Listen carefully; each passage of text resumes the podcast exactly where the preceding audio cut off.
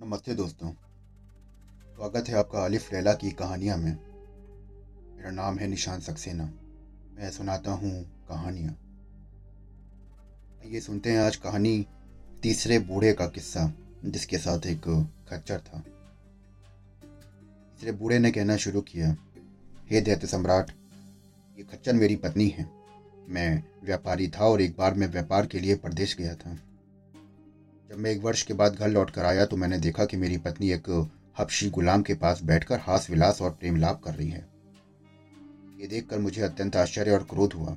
मैंने चाहा कि उन दोनों को दंड दूँ। तभी मेरी पत्नी एक पात्र में जल लेके आई और एक मंत्र फूक कर उसने मुझ पर अभिमंत्रित जल छिड़क दिया, जिससे मैं कुत्ता बन गया। पत्नी ने मुझे घर से भगा दिया और मैं हास विलास में लग गई। मैं इधर उधर घूमता रहा और फिर भूख से व्याकुल होकर एक कसाई की दुकान पर पहुँचा। उसकी फेंकी हुई हड्डियाँ उठाकर खाने लगा और कुछ दिन तक मैं ऐसा ही करता रहा। फिर एक दिन कसाई के साथ उसके घर जा पहुँचा। कसाई की पुत्री मुझे देख के अंदर चली गई और बहुत देर तक बाहर न निकली। कसाई ने कहा कि तू अंदर क्या कर रही है? बाहर क्यों नहीं आती? लड़की बोली, मैं अपरिचित पुरुष के सामने कैसे जाऊँ?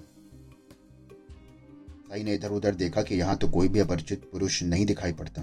तो किस पुरुष की बात कर रही है?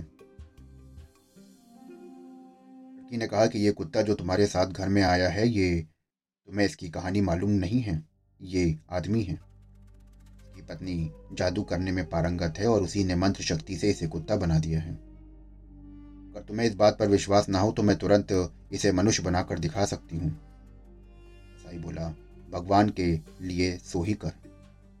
इसे मनुष्य बना दे ताकि ये लोग पर लोग दोनों का धर्म संचित करें। ये सुनकर लड़की एक पात्र में जल लेकर अंदर आई और जल को अभिमंत्रित करके मुझ पर छिड़का और बोली कि तू इस देह को छोड़ दे और अपने पूर्व रूप में आ जा। उसके इतना कहते ही दोबारा मैं मनुष्य के रूप में आ गया और लड़की फिर पर्दे के अंदर चली गई। मैंने उसके उपकार से अभिभू होकर कहा कि, हे भाग्यवती तूने जो मेरा उपकार किया है, उसने मुझे लोक पर लोक का सतत सुख प्राप्त हो गया। मैं चाहता हूँ कि मेरी पत्नी को भी कुछ ऐसा ही दंड मिले। ये सुनकर लड़की ने अपने पिता को अंदर बुलाया और उसके हाथ थोड़ा अभिमंत्रित जल बाहर भिजवाकर बोली, तू इस जल को अपनी पत्नी पर छिड़क देना। फिर तू उसे भी जो दे देना चाहे और पशु का नाम लेकर स्त्री से कहना कि तू ये हो जा। वो उसी पशु की देह धारण कर लेगी। मैं उस जल को अपने घर ले गया और उस समय मेरी पत्नी सो रही थी। से मुझे काम करने का अच्छा मौका मिल गया। मैंने अभिमंत्रित जल के कई चीटे उसके मुँह पर मारे और कहा कि तू स्त्री की देह छोड़कर खच्चर बन जा। वो खच्चर बन गई और तब से मैं इसी रूप में उसे अपने साथ लिए घूमता हूँ। शहरजाद ने कहा कि, बादशाह सलामत, जब तीसरा व्रत अपनी कहानी कह चुका तो दैत को बड़ा आश्चर्य हुआ। उसने खच्चर से पूछा कि क्या ये बात सच है जो ये बूढ़ा कहता है? खच्चर ने सर हिलाकर संकेत दिया कि ये बात सच्ची है। तत्पश्चात दैत्य ने अपराधी के, व्यापारी के अपराध का बचा हुआ तिहाई भाग भी क्षमा कर दिया और उसे बंधन मुक्त कर दिया। ने व्यापारी से कहा कि तुम्हारी जान आज इन्हीं वृद्ध जनों के कारण बची है। यदि ये लोग तुम्हारी सहायता ना करते तो आज तुम मारे ही गए थे। तुम इन तीनों के प्रति कृतज्ञता प्रकट करो। ये कहने के बाद दैत्य अंतर्ध्यान हो गया। व्यापारी उन तीनों के चढ़ों में गिर पड़ा और वे लोग उसे आशीर्वाद देकर अपनी अपनी राह पर चले गए।